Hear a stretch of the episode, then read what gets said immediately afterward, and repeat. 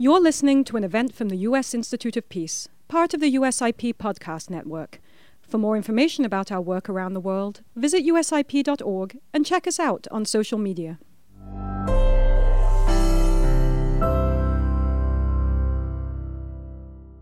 Good morning, and welcome back to the Missing Peace Global Symposium on Conflict Related Sexual Violence. We are in day two, and our first plenary of the day is on survivor centered approaches in research and open exchange. And we are lucky to have our colleague, Professor Kim Thuy Seelinger, who is uh, part of the International Criminal Court's Office of the Prosecutor and she is also uh, known as a professor at the Washington University in St. Louis. And I'm going to turn the floor over to you. Thank you very much to the panel, and we look forward to it. Thank you. Morning, everyone. I'll wait till this is on. I was told this would automatically go on. Can you hear me? No. No. It's a techno. Ah, thank you. All right. Okay, so this is actually the, the plenary on survivor centered approach, and we'll have the open exchange in the concurrent following this. We hope those of you who are interested in having a deeper discussion directly with um, survivors and survivor advocates will join us for the concurrent after this. But right now, I am so, so pleased to um, facilitate this conversation this morning. We're going to talk about what it means to take a survivor centered approach in different aspects of our work. Um, and this is critical because one of the things we've certainly learned since the last Missing Peace meeting was the importance of doing so. And as many of you have pointed out, we're invoking the need to take a survivor centered approach in much of our work and policy and practice and research. But it's still, we still haven't quite figured out exactly what it means and how to do that in a, in a truly concrete and operational way. So we thought um, how wonderful to have the opportunity to learn directly from the experts. So this is what this panel is about. Um, I want to introduce our, our experts and then we will get started. So, from right here is Ms. Nadine Tunasi, who I'll keep it very brief, but she is a member of Survivors Speak Out based in the United Kingdom, and she's also one of the survivor champions of the UK government's Preventing Sexual Violence initiative. Um, Mr. Artemis Akbary is right here, and he is the founder of Afghan LGBTIQ plus organization he also is a founder and one of the hosts of a very unique radio show for Afghan and Iranian LGBTIQ individuals, and his partner in that work is here with us, Ali, somewhere. So there's Ali. So we can't wait. We hopefully we'll be able to hear the radio show sometime. Um, and then we have Lejla Damon, who is um, she was born as um, following sexual violence and rape in in Bosnia, and she is a member of Forgotten Children of War and we're very delighted to have her with us. Thanks, Lejla. Next to Lejla is a very dear friend of mine from many years ago, Jayne Flemming, who is a huge inspiration to me. She's done refugee protection and asylum work all over the world for 23 years now and is the co founder or the founder of Life Lampboat Ladder, which we'll hear more about soon.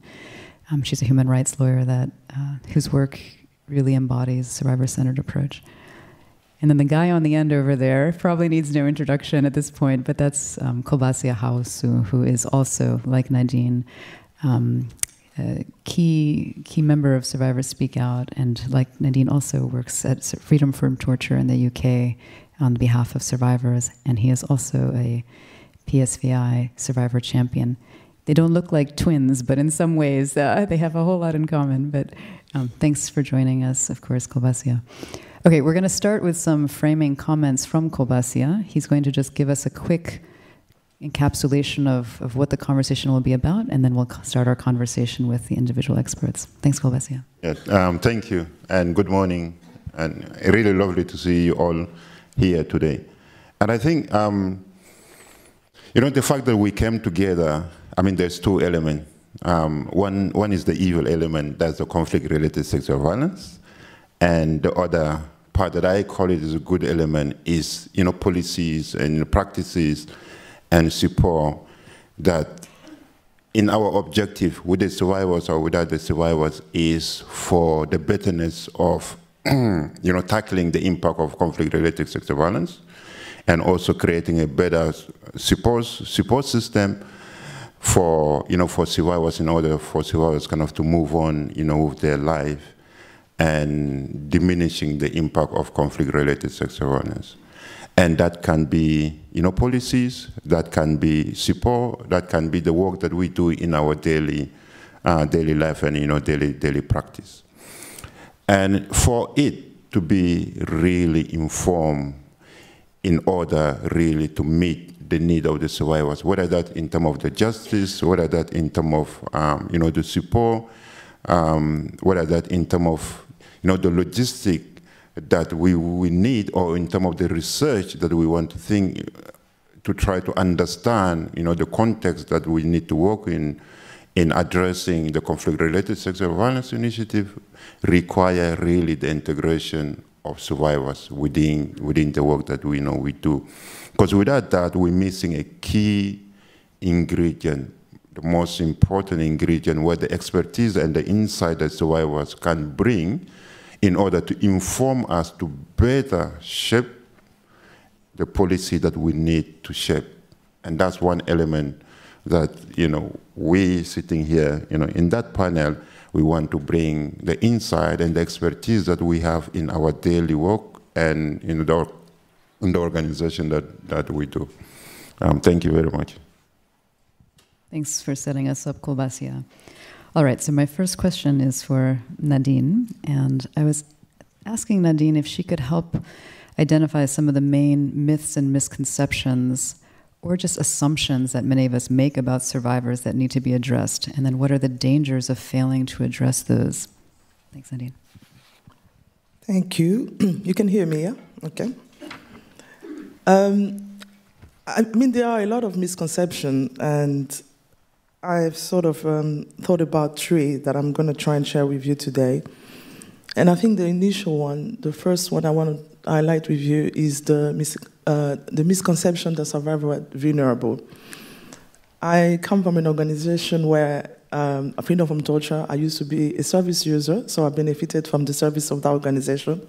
And from there, when I finished therapy, I moved into the Survivor Speak Out Network.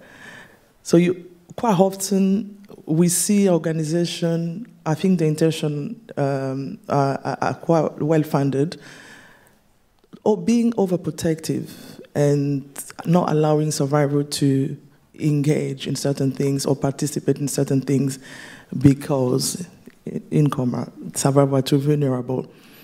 I think we have a duty of care to ensure that survivor participate and engage safely, but what we've seen is that that misconception has not really allowed survivors to be empowered. I can speak from my own personal experience. I think that there is a transition where you know you move from that vulnerability stage, and that doesn't mean that survivors are not vulnerable. But if we can provide the platform that are safe and allow people to engage, people are able to be supported and and be you know strong leader and advocate. So vulnerability has been used, um, and um, you know I take a really responsibility of my word as an excuse to hinder survivor from participating in certain events. And sometimes we hear people saying that this is too high level or too sensitive. And I think the survivor have an agency to make that decision to whether to participate or not. And if we really believe and facilitate those leadership, we can allow people to engage safely. And then the second uh, misconception is I think we've heard it a lot, and I, am grateful for all the participants yesterday. I think people mentioned how we are not um, an homogeneous, I think I'm saying that right, group. And many survivors have experienced sexual violence differently, and therefore the impact is different. And that's why we need to make sure that when we are talking about the issue of sexual violence, we, you know, I think it was well highlighted yesterday, context you know, is put into place because region, the cultures are different. And I think that to really kill that misconception, misconception is to understand how the survival group in a certain region or even for a particular religious background are impacted.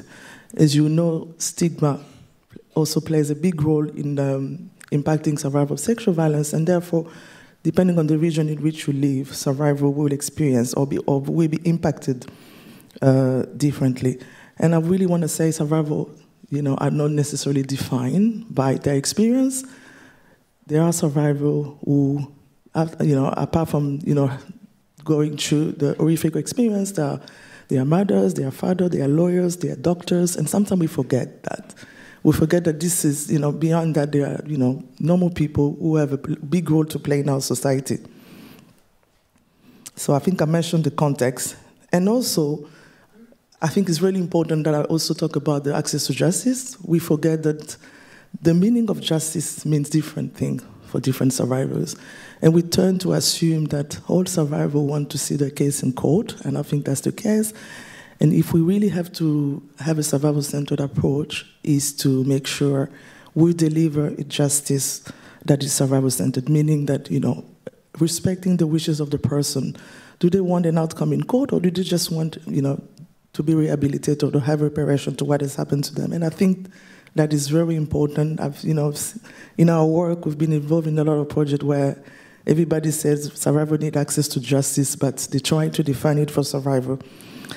And the last misconception, and really I want to talk about this as well, is that, and I've heard this, grateful we had an opportunity to visit Colombia, and um, we met, I think Obasa said it yesterday, 600 survivors, and one actually pointed out that, you know, not all men survivors are homosexual. You know, this is what the survivor said. We assume that just because a male survivor speaks, they are uh, homosexual. And that's, you know, a misconception. And also, another survivor who is homosexual did say that just because I'm quoting them, I'm homosexual, doesn't mean that I enjoy being raped. And sometimes we tend to forget that. And I think that it's really important when we are talking about a survival centered approach. You know, we try and kill or, sorry if killing is, is the wrong word, but really deal with those misconceptions. Thank you. Thank you, Nadine.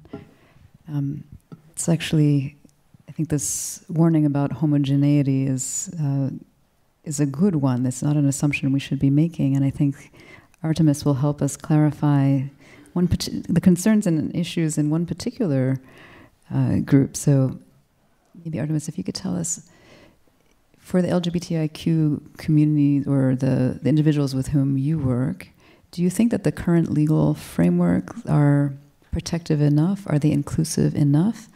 And also, what are some of the unique challenges of the LGBTIQ individuals who, with whom you work, and how can we better address some of those challenges that they have?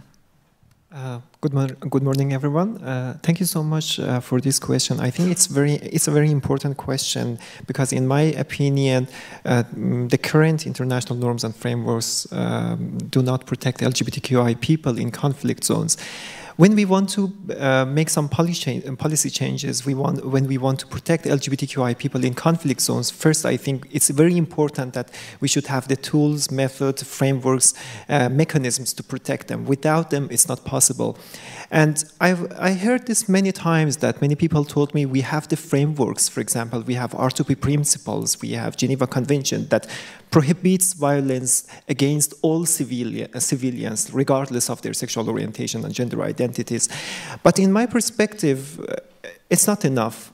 Are the current uh, international norms and frameworks LGBTQ inclusive? No, they aren't. Uh, do they address the unique challenges that they face in conflict relate, uh, in, uh, in, conflict zones? No, they don't. And are, do they uh, address the intersectionality of the people in different contexts? No, they don't, I think. As a survivor, not as an expert, as a survivor, as, uh, as a person who is in contact um, daily with LGBTQI people in Afghanistan in conflict zones, the current international norms and frameworks are inadequate. They, they are not addressing our unique challenges. They are not addressing our, the intersectionality of LGBTQI people in conflict zones, and they are not enough because they cannot protect us. They are not. They even does. They even they don't address the unique challenges that we face. Even at the international level, when we hear about sexual violence, we usually hear about the violence uh, against women and children, sexual violence against uh, women and children, and they don't talk about the sexual violence against LGBTQI people. Because in my perspective, LGBTQI people, because of their uh, gender expression, sex characteristics, or sexual orientation, that they can be easily targeted and be persecuted, or they can be sexually assaulted by, by non-state actors, by, uh, by paramilitary groups, or even the, by the soldiers, by the governments.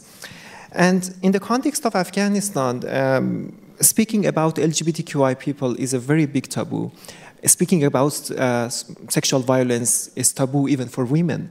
And, and speaking about sexual violence against LGBTQI people, it's something impossible in Afghanistan. You cannot talk about this issue in Afghanistan, unfortunately. And and many LGBTQI people following the fall of Afghanistan were targeted by the Taliban. They were harassed, they were, and some of them were sexually assaulted by the Taliban.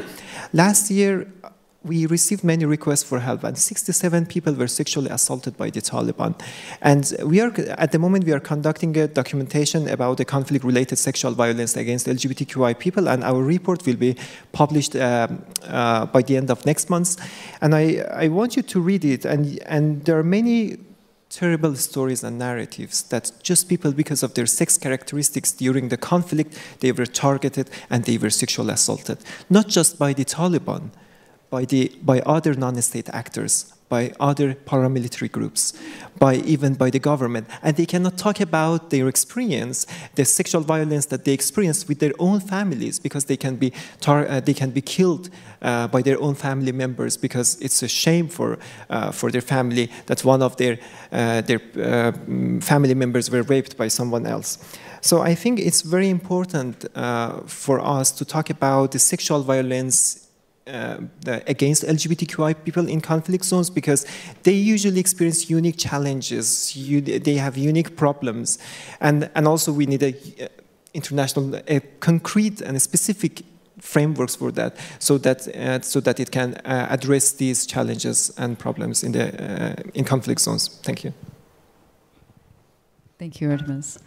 And I think uh, on one of the panels this afternoon, we'll talk about some of the new issues in international criminal law. And Special Advisor Lisa Davis will talk a little bit about gender persecution, which helps address some of the challenges you're, you're referring to a little bit.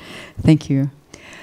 Lejla, let's continue. Artemis gave us um, some insight about some uh, ways in which family are relevant, actually, in, in these situations. Can you share a little bit about the invisibility of children who are born of wartime rape and just shed some light on that for us. It's something we don't know enough about, and um, we look forward to hearing from you. Yes, definitely. Thank you, um, and thank you all for uh, listening today. Um, so, as a child born out of sexual violence, um, i can talk from my own personal experience of um, how I kind of came to know my story, and also the kind of support that was there. So personally, I would call myself and use the term a child born out of sexual violence. I wouldn't use a term a victim or a survivor. However, when we think about children that have been born out of conflict-related sexual violence, they are a victim and a consequence of the sexual violence that has been perpetrated um, to their mothers, and they are an invisible consequence. I think for a really long time, children born out of sexual violence, they're the second generation um, that have to live and face the same and very similar issues of trauma to um, their mothers. However, there's a harder task and, uh, that they face, which is ultimately about the childhood development that they could experience growing up, uh, specifically to do with um, themselves and their mothers, but also not having the right the rights that every child should have, which is fundamentally around education, healthcare, being recognized by the state, and also being loved, being supported. And those are really key factors in childhood development, but also into the adults that they become later on. We know that every child has the right to be recognised, and also we know that children being born out of sexual violence isn't a new topic. We know that there have been children born out of sexual violence after World War II. We know that they've struggled through their journeys and finding out about themselves, and this has been really difficult. And I've had the privilege of meeting many of them, and they're incredible people. But ultimately, ch children born out of sexual violence is a topic that's being discussed a lot more and has been on the agenda a lot more since I first came out um, came out with my story uh, only when I was 18. Back then, I felt completely alone, you know, being a, a, child born out of sexual violence from Bosnia, having grown up in the UK. None of my peer set you know, it potentially knew th about the conflict. You know, I didn't have any friends or community in which I could necessarily share that with. I had parents, adoptive parents, that absolutely loved me. I had a fantastic education. I was supported, you know, in terms of any healthcare or anything like that. Yet I still felt incredibly, incredibly alone. And I think it wasn't until um, 2017 when I was put in touch by researchers who had been doing research on children born out of sexual violence. And they put me in touch with another child born out of sexual violence uh, in Bosnia. And her name's Ajna Jusic. And uh, she is the president of the Forgotten Children of War Association. When I first met her and I told her about my story, finally I had someone that uh, you know I could connect with, a safe space, a safe environment to talk about the ways that I'd been feeling about myself, the whether or not I was a bad person because I had been born out of sexual violence and this awful atrocity. And it, it, it was a really freeing and opening experience. And ultimately for me the things that I needed growing up throughout my teenage years was support in terms of a community to think that, you know, to know that I wasn't the only one, you know, and I really did feel very, very alone for a very long time. Since then, after as well as that i think the one thing that i grew up feeling um, having been adopted you felt different that's uh, that's you know a kind of something i had to come to terms with but it was shame ultimately I wasn't able to talk to my friends or you know I my family necessarily about the feelings that I had about myself. And that shame and that silence I held for a very long time. And it wasn't until um, later on where I met a counsellor who uh, within the UK was trauma informed and had previously um, worked with uh, victims of sexual violence but within the UK um, framework. And I it, it really helped having someone that was trauma informed, having someone that wasn't my family, you know, someone that was kind of out of that zone, um, because ultimately my family loved me and, you know, they gave me all the support that I needed, but I really needed to work through things myself. That was really what step changed things. So it was community and, and psychological therapy. Those were the two main factors that really supported me in my journey and, made, and helped me to kind of become the person I am today and to be able to talk about my story in that sense. I think there's been a lot of progress made to a certain extent in terms of raising the profile of children born out of sexual violence, the research that's being done in this area, the work that the Forgotten Children of War Association are doing, and many others. However, I do think there is um, a need to there is still work to be done on this topic in terms of how we support children born out of sexual violence in the best way possible in their countries. And that insight um, comes from uh, comes from their mothers, comes from the children, and again, talking about that survivor-centered approach is making sure that it fits that person. Not everyone's the same, and they will have different needs that need to be met. Thank you. Thank you so much. Um, I'm a little floored by these panelists, frankly, but um, thank you. Jayne, I know I've had the opportunity to jump in and support in some of your work over the last few years, and in your program, you actually have given safe harbor to children born of wartime sexual violence, to LGBTIQ individuals, to women, girls, survivors. Really, it's incredible. Can you tell us how you have how you built this program and how you envision survivor-centered approaches to the work. Uh, good morning, everyone, and it's great to be here. Uh, I definitely feel like I don't belong on this panel and have a bit of an imposter, imposter syndrome, but I'm going to comment about our program in relation to some of the comments so far. Um, because I think that as an international human rights lawyer running a program for survivors, I've worked with survivors for 23 years. And I, I think for me, the key piece of advice I would give to others, for myself, for our teams, is um, listening is a thousand times more important than speaking. And I've been listening to our panel this morning and just sort of writing down little bullet points for myself in terms of what I think are the key elements of a survivor centered or a survivor led approach. Um, not in terms of a label, not in terms of a claim that we are survivor centered, but in terms of a practice that gets incorporated and woven into our program hopefully, inshallah, every hour, every moment, every day of our program. I work very closely with Kolbassia. He's a member of our team. And um, I often will simply pick up the phone and call him and consult with him about an issue I'm struggling with or our team is struggling with because we don't know the answers and we don't know how to approach an issue. And so I'll ask, and listening um, becomes the core element. I think the most critical element that we can create for survivors in a survivor led or survivor centered approach is safety.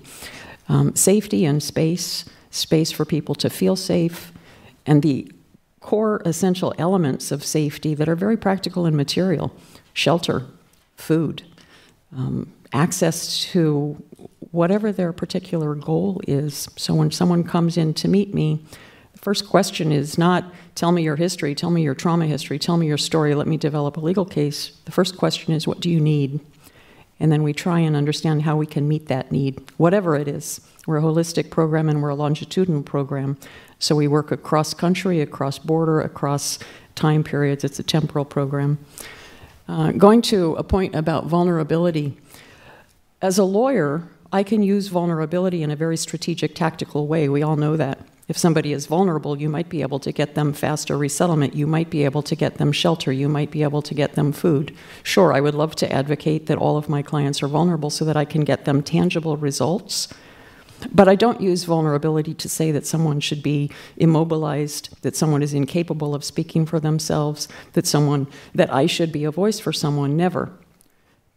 Individuals who have been forced to leave their countries, who are in flight, who are survivors, are very adept at utilizing the concept of vulnerability to their advantage.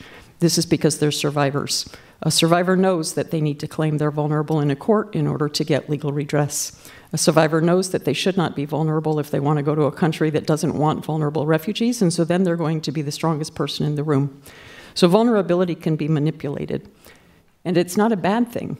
That's a survival strategy. And we recognize that but we never, we never diminish someone by saying they're vulnerable. We ask people, vulner, vulnerability relates to risk, and a risk assessment again, what do you need? What do you need in order to feel safe? What do you need in order to feel that you're on a journey of healing? What do you want from us? And we don't say, here's the menu of things that you can have from us. We do A, B, C, and D. Oh, I'm sorry, you wanted E. If they want E, we create E we make E because we're accompanying someone on a journey. We're not creating the journey, we're not dictating the journey, we're accompanying someone on their journey. Sometimes we carry, sometimes we listen, sometimes we hear, but we're not the architects of that journey. I think language is very important. Artemis is talking about language. We completely lack, in a humanitarian context, appropriate language and narrative for a survivor's journey because we're not listening enough. We're not allowing the survivors to speak enough. We're not providing safe space for survivors to be able to speak. So our narrative is completely wrong. Rescue, savior, entitlement, benefit, all of those words should be discarded. We need survivors to be able to create the language, and we need to use that language. And I think we have to learn. I learned from, from Kolbassia, I learned from Kim. I had a case one time, and it was a new area of law for me and I didn't know what language to use. And Kim has expertise in this area of law. She's worked in these communities. So I shared my affidavits with Kim, and I said, Can you give me feedback? Because I don't think I'm using the right language in this legal brief. And we worked together because she had the experience that I needed. And we do that all the time with survivors. What are the words we should be using? What are the language? How do you want us to articulate this need? How do you want us to articulate this risk? And that becomes the language that we use in the dialogue. I know that I'm taking a lot of time, I'm almost finished. Community. You talk about community, and community being creating safe space for survivors to be able to lead. So if it's one survivor and we say, oh, you're the leader, that's very difficult. It's scary. They then are sort of us and them, create that dichotomy. But if we create community, we have a running team in our program, and we have 39 survivors on our running team, and they run races. The running team is much more than just races. They communicate at races, they train together, they share their stories together, they rebuild and they heal together. That's not us. That's survivors creating a community that is safe for healing, and that journey becomes part of our survivor centered and survivor led approach. And I think identity and control, survivors having control over the journey, survivors having control over how their identity is defined, and us always in every step, every measure, trying to make sure that we're affirming. Why is that so important? Because torture and sexual torture is about removing identity, it's about erasing identity, it's about removing control. Every single thing we do in our work should be about returning control, returning agency, returning that sense of personal power over our survival and our existence. Thank you. Thanks, Jayne. I know you truly believe that listening is a thousand times more important than speaking, but I'm always so glad when you do speak. So thanks for that. Um, all right, we're going to leave it to Kolbassia to add his comments um, in light of everything that we've heard and learned. Go ahead, Kolbassia. Yeah. Yeah. Thank. Um, thank you. I. I think that I also been learning. I think um, yeah, my, my journey as an advocate and, and an activist, and somebody that, you know, from um, early 2006, 7, decided that, you know, my past should not define me in the present, also should not define me in the, um, in the future.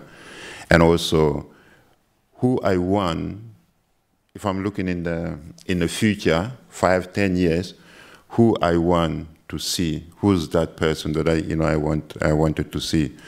And at the end, I come to the conclusion that if I can contribute, you know, to the overall, um, you know, direction of how survivors and victims can be seen in a different light, so then whenever I pass, I have turned, you know, my experience to something uh, more positive. And, you know, sitting here today, really listening to every single you know person in the, um, in the panel, make me really believe that you know within ourselves, um, you know survivors, um, you know non-survivors, that together we are the key in really addressing you know the impact of the sexual violence. We also key in you know putting the shame back into the uh, to the perpetrators, and also we are key into creating the platform you know for survivors, um, victims, and everybody that is related to that, in order for us to feel you know. I wouldn't say you know proud, but at least you know accepting our past but then being proud of of our present and and and our future. And you know, thank you for that. Thank you so much. Um, before we turn it over to the audience Q&A, I didn't know if any of you had anything you wanted to comment on from each other. Not to put you on the spot, but this would be the time now. Yeah, the only thing that I wanted to comment on um, was uh, around Nadine's point around justice and what justice looks like. Um, having uh, met my own birth mother and having a relationship with her now uh, for six years, very grateful for that. Initially, you know, ultimately looking at survivor-centered approaches and the approach to justice. Um, she didn't want to go down the legal route, and that's absolutely fine. And and we need to honour and respect those choices. And I think, but what did help and what did benefit her was um, Ajna and I were able to get her a victim status and some reparations from the government to support her in her day-to-day life financially. And I think just holding on to that point of justice looks very different for different people, and we just need to make sure that that's at the forefront of. Um, you know, our approaches and how we communicate and speak to survivors. Thank you. No, that's a great point. And justice is defined differently at different points in time, right? And I think, particularly when you work in a court, the, the timelines don't always sync up, right? The timeline for an investigation or a case may not be the same timeline as an individual survivor has for wanting to disclose. So we have also have to be mindful of that in the systems that we work in. And um, thanks, Lejla. Anything else from you for each other before we turn it over? Thank you. I think uh, I'm very impressed that we have a panel, you know, focusing on the subject on survival-centered approach alone. I think that alone is something that we need to applaud and recognize that is one of the things that we want to be seeing more conversation purely about, you know, talking about what does it look like to have a survival-centered approach and also looking at the panel you know, we're all representing different issues, and I think it's really important that we, we, we bear in mind the issue of representation. You know, just to uh, emphasize on your point, Thomas, about you know the, how some survivors, you know, our uh, the LGBT community are invisible, and we have a duty to make sure that nobody is invisible and is not spoken about. So I'm really grateful. Thanks, Nadine. Uh, uh, thank you so much, Jayne. I wanted uh, to just briefly say about the survivor-based approach, how, how can we adopt it? And I think one of the main things that is very important in our work is that the researcher, policymakers, um, service providers should be well informed and, uh, and trained about the impact of trauma on individuals because uh, because sometimes for us as a for, for me personally as a survivor uh, we we all have trauma. Uh, we survivors have trauma and sometimes a single word a single sentence sometimes a smell in a particular moment can trigger us and, and it's very important, for example, for a researcher, if they, do, they want to conduct a research and they want to interview a, um, a survivor, they prepare their questions carefully because it can trigger that person in a very close consultation with with psychologists, and also they should do some background check to make sure that uh, that that person will not be uh, re-traumatized. And another important thing about the language, uh, I want to say that I think it's very important that the researchers and policymakers, they, they should know properly about the cultural differences, language, uh, language differences, sometimes the terminology that Western countries or European people or the people in the United States uses for some particular things is completely different uh, in that uh, country or in that society. For example, I can say about the LGBTQI people, the terminology that we use is completely different uh, from the terminology that people in the United States that they use, and sometimes it's, some, uh, it's very offensive. I can give you an example. At the beginning of this year, um, uh, I think it was February, uh, UN Special Rapporteur for Afghanistan published a report about the human rights situation in Afghanistan, and and and un unintentionally, unintentionally, at the end of the report, they used some homophobic, transphobic, and offensive terms for LGBTQI people. Of course, it was unintentionally, but, uh, but it was very traumatizing, personally for me, and also for many other LGBTQI people. And it's very important that um, in our work, we should have a close uh, relationship with the local uh, organizations, or uh, we should have a uh, we should have a depth knowledge about the cultural differences, cultures, uh, and also uh, uh, terminology. I think this point is very important for me because I experienced it. Yes, thank you. Thank you for sharing that, Artemis. All right. Jayne, did you want to add something quick? Yeah. Uh, I just want to make one appeal, and maybe it's for the people who are online as well. Um, you know, every survivor led group or organization that I've I've encountered or, or interacted with is struggling for funding. And every international NGO in the world is maximizing every opportunity to get millions of dollars based on the latest conflict in the world. And if we can't get funding into the hands of small community based grassroots organizations led by survivors, we're never going to achieve our goals that we're talking about on this panel. Thanks, Jayne. Very true. And this came up a little bit yesterday, too. I think that's right. Um, okay. We're going to take some questions for the panel. Again, we're going to ask you to keep your questions very concise so that we can get as many in as possible. Um, let's, okay, let's, I'm trying to figure out who hasn't asked a question yet, but I don't quite remember. All right. All right, let's start in the back, and then the middle here, and then Madame here, and then right here too. And then Sophia, thanks. We'll grab the five, and then we'll respond to those, okay? Thanks. Uh, should I stand up? okay. Um, uh, my name is Nuan Susan Sebid William. I'm from South Sudan. I'm a lawyer, and I'm the founder of the South Sudan National Line of Women Lawyers. And one of the activities we do is to ensure that we provide pro bono services. So I am so much impressed with uh, my colleagues. I will call you colleagues, landed colleagues from L. Smith. So um, my question is very brief because I also work with survivors of conflict-related sexual violence, and uh, in South Sudan we have the most fragile situation that doesn't allow victims to speak because you know there's question of victims and witness protections, which we also don't have the mechanisms.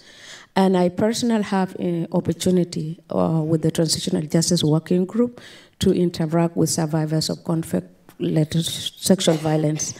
They are not able to speak because they don't have any guarantee for how they will be saved, their families.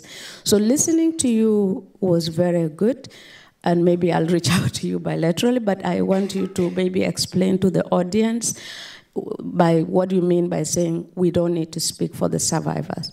Because in the situation or context of South Sudan, I have to speak for the survivors because they also don't have a guarantee of protections. Thank you. Thank you. The next question, I think, was in the very back there. And please remember to state your name. Thank you.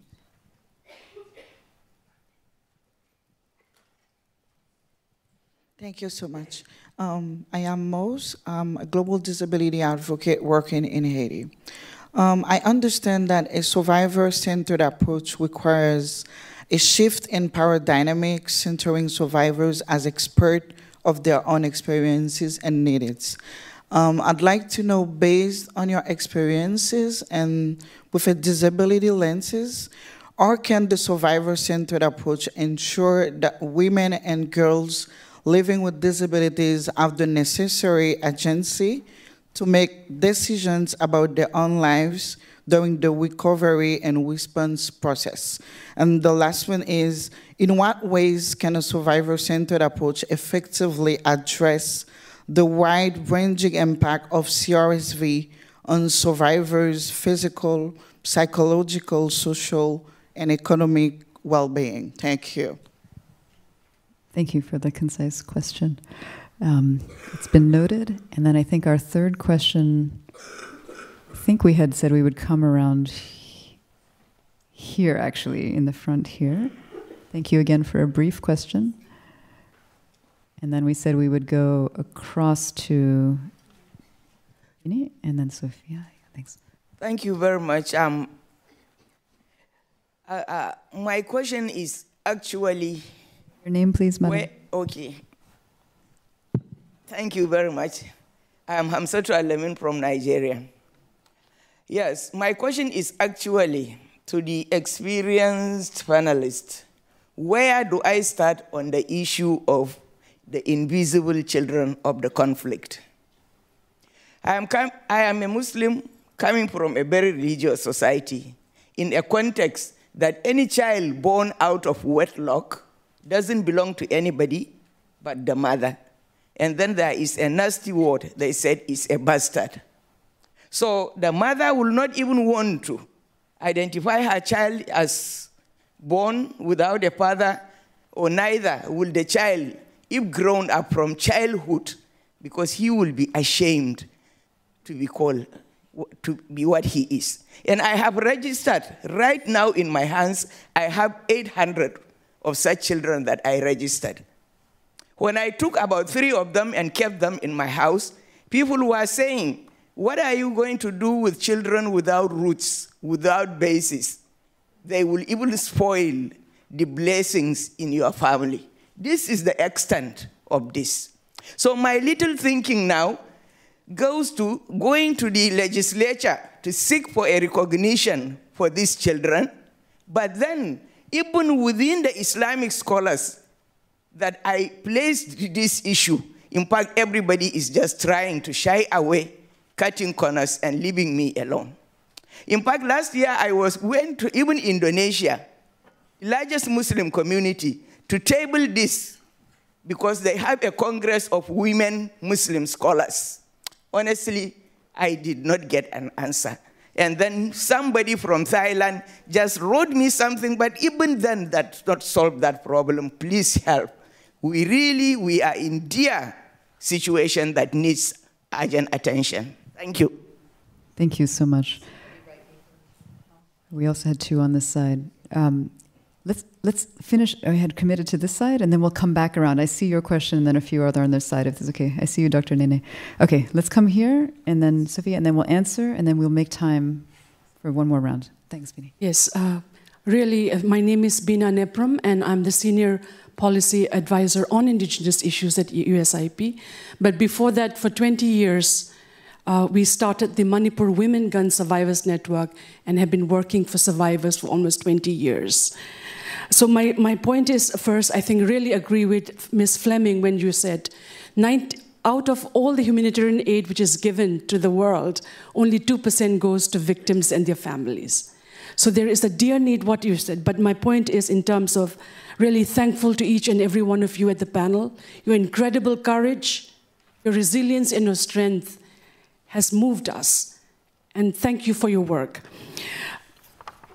Talking about this uh, different survivors' uh, issues, 80% of the world's conflicts now happen in biodiversity hotspots where indigenous people live. And I want to know from this esteemed panelists where does the sexual violence in conflict of indigenous women, how are being debated? How are they being included in the global platform? Number one. Number two, going back to Ms. Flemming again, um, on community-led driven aspects, we are looking at indigenous te techniques and methodologies of peace building, of healing, of reconciliation. In the state of Manipur, where I was born, we established 37 survivor groups. And we use theater, we use weaving, we use uh, livelihood methods, psychosocial healing to be able to turn the lives of our women and our people around. We have done it and we can do it collectively together, bringing our wisdom and our heads and hearts. Thank you. Thank you. Uh, can I just quickly understand what does biodiversity mean? Because I don't understand what is the terminology. Just it's it's where the world's like biodiversity is areas which are environmental, which are environmentally sensitive areas of the world, where in the world of climate change and you know these are where there are more in short places which are beautiful where there are still mountains rivers running where we all need them okay. thank you Benek. Okay, Sophia, the last question right here for this round, and then we'll try to keep things very brief so that we can grab a couple more questions. Thanks, Sophia. Um, as you all know, and we all know, in humanitarian work, I'm sorry, I'm Sofia Cardona from UNHCR in Mexico. Um, humanitarian work has many unintended but unfortunate impacts, and the worst of them is sexual exploitation and abuse by humanitarian actors any any international organization working and their partners. There is because it's such a scourge. There is mandatory reporting of any SEA that takes place. This is an obligation handed down from the Secretary General. How would you approach a survivor centered approach with the obligation that humanitarian workers have a duty to report when SEA happens. Victims can be anonymous, but all humanitarian workers, we have a duty to report if it occurs. And I'm always very concerned about how to explain this to survivors in a way that respects them when I have to explain that even without their names, the incidents have to be reported. So your advice would be most welcome.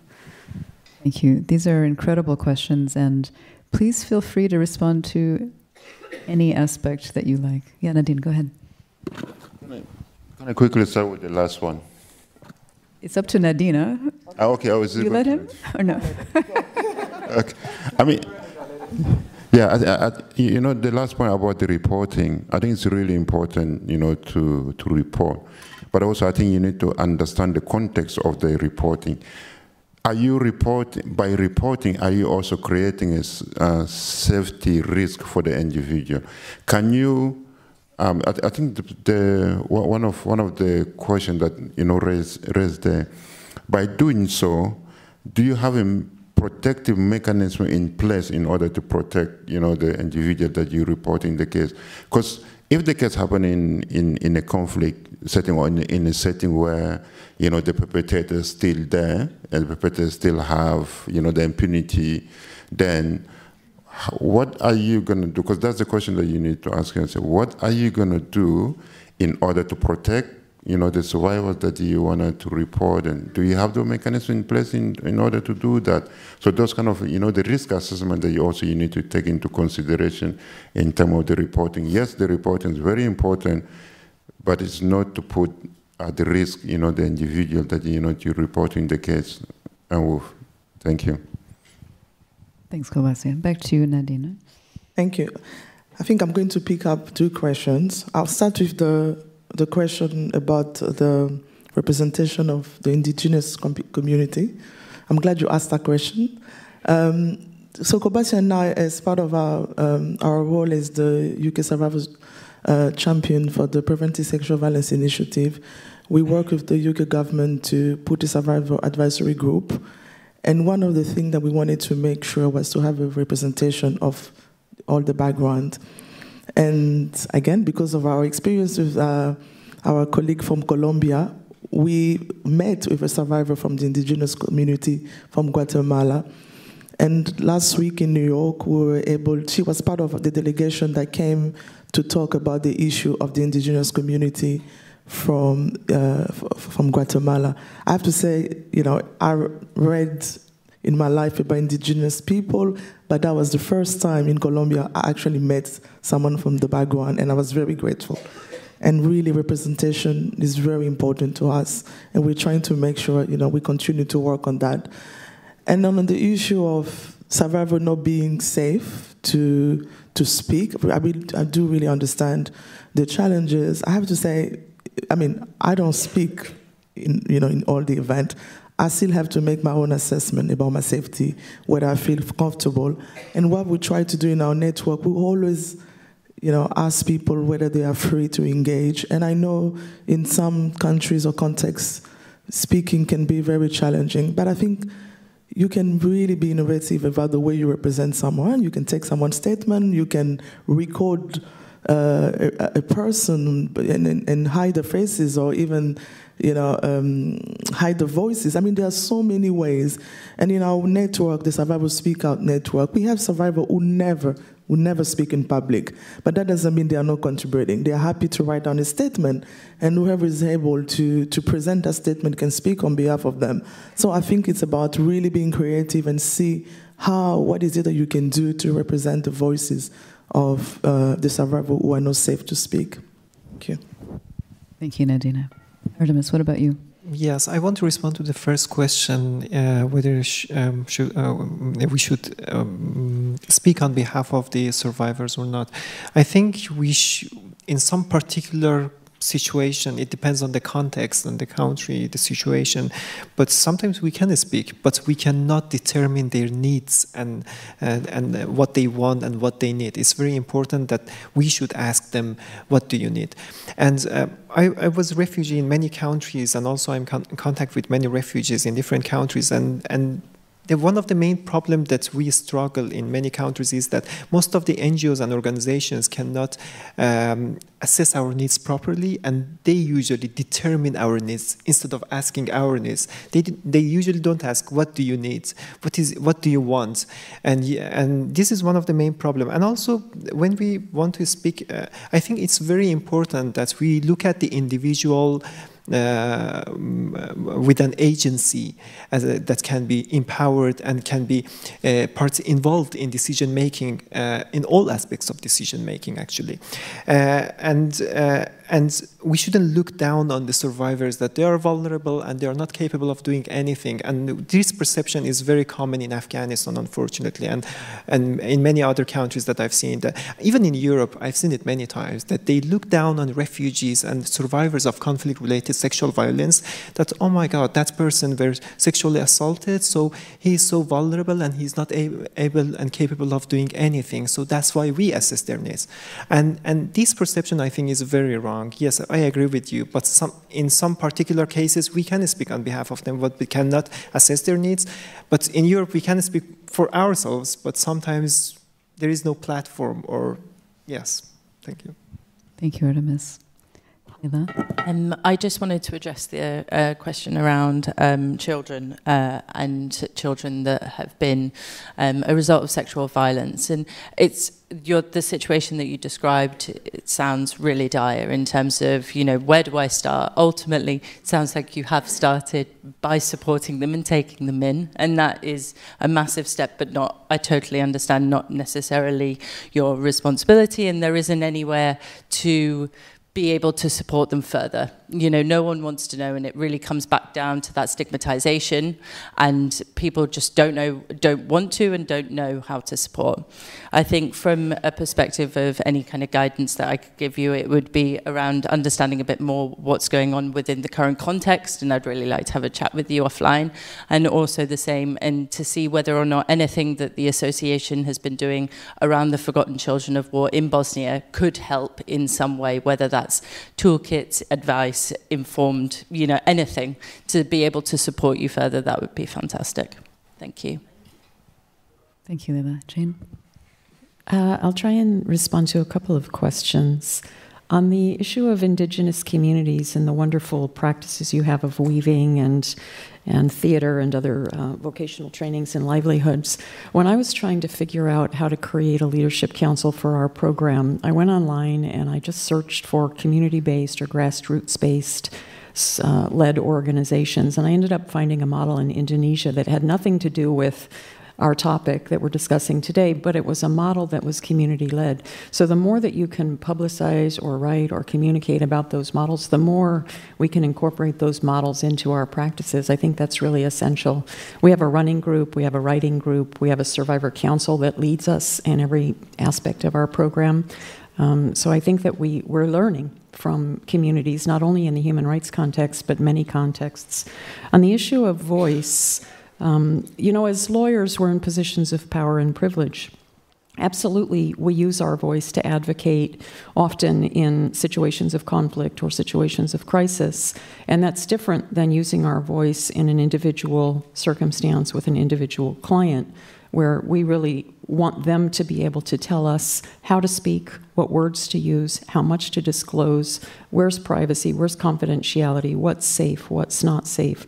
So we're talking about two different kinds of voice, and both are critical, both are essential, and both require expertise as attorneys. So I by no means meant to say that we should never be a voice for communities at risk or for communities that can't articulate necessarily or disclose experiences of violence. And this is important because we don't always have to. Many countries in a resettlement context will have what are called um, classes of asylum, where an entire country, the DRC, for example, if I have a woman who's 20 years old who's single from the Congo, I need to know nothing about her history because there's an assumption that she's at risk in the Congo and she can be resettled to Canada. Don't widely publicize that, but that's a legal argument that we can make because sexual violence is so prevalent in the Congo, and there's many situations like that in the world. So um, certainly we need to be a voice. Um, in terms of the, the children and, and the issues that we're talking about, you know, sometimes I think people who are in situations of violence, conflict, right on the front lines, are planting the seeds and then bringing to us information at these bigger, wider conferences where we can develop networks and relationships. Those seeds are the first step. And the work, the hard work that you're doing, and advocacy that you're doing are the first step and those seeds will eventually over time grow into something bigger into a movement.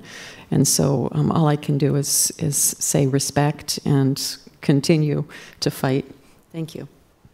Thank you. And i'm getting the signal from kathleen that we have no more time for further questions but And I wanted to invite you to the concurrent, particularly if you do research and want to under, have a deeper conversation with many of our survivors um, present. So join us for that concurrent if you're interested. But for right now, please join me in thanking this incredible, incredible panel.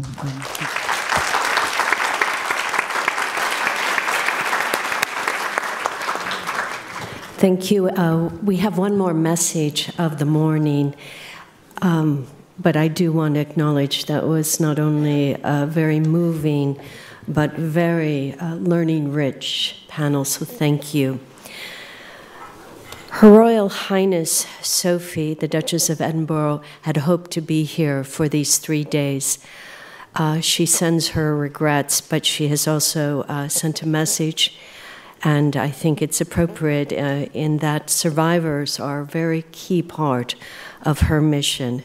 So uh, we're going to turn down the house lights and the very brief, just stay right there. It will be showing right in front of you. Okay, thank you. I'm delighted that your host, the United States Institute of Peace, has invited me to speak to you all at this important Missing Peace Global Symposium. I am sorry that I cannot be there in person, although I'm delighted to be able to share this message with you. Sadly, even as I speak today, Women, men, boys, and girls will be experiencing conflict related sexual violence in many places around the world, including Ukraine, Myanmar, Sudan, and the DRC. The scale at which this so called weapon of war continues to be used remains formidable, effective in destroying lives, livelihoods, and tearing families apart around the world, despite the many collective efforts to end it.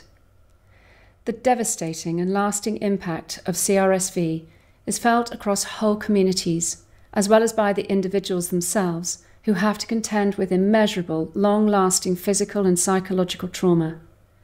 And while survivors and their children born of sexual violence in conflict face terrible stigma and rejection, often struggling to get the services they need to help them rebuild their lives, the vast majority of perpetrators go unpunished and remain free to carry out more acts of atrocity. However, I remain truly hopeful that we can bring about change, and I am committed to preventing and responding to this horrific crime and to supporting the wider women, peace, and security agenda. Part of this commitment is my support for the UK's Preventing Sexual Violence in Conflict Initiative, or PSVI. Launched over 10 years ago, and with survivors at the heart of it, the initiative recognises what you are focusing on today the role that different stakeholders have to play in order to end sexual violence in conflict.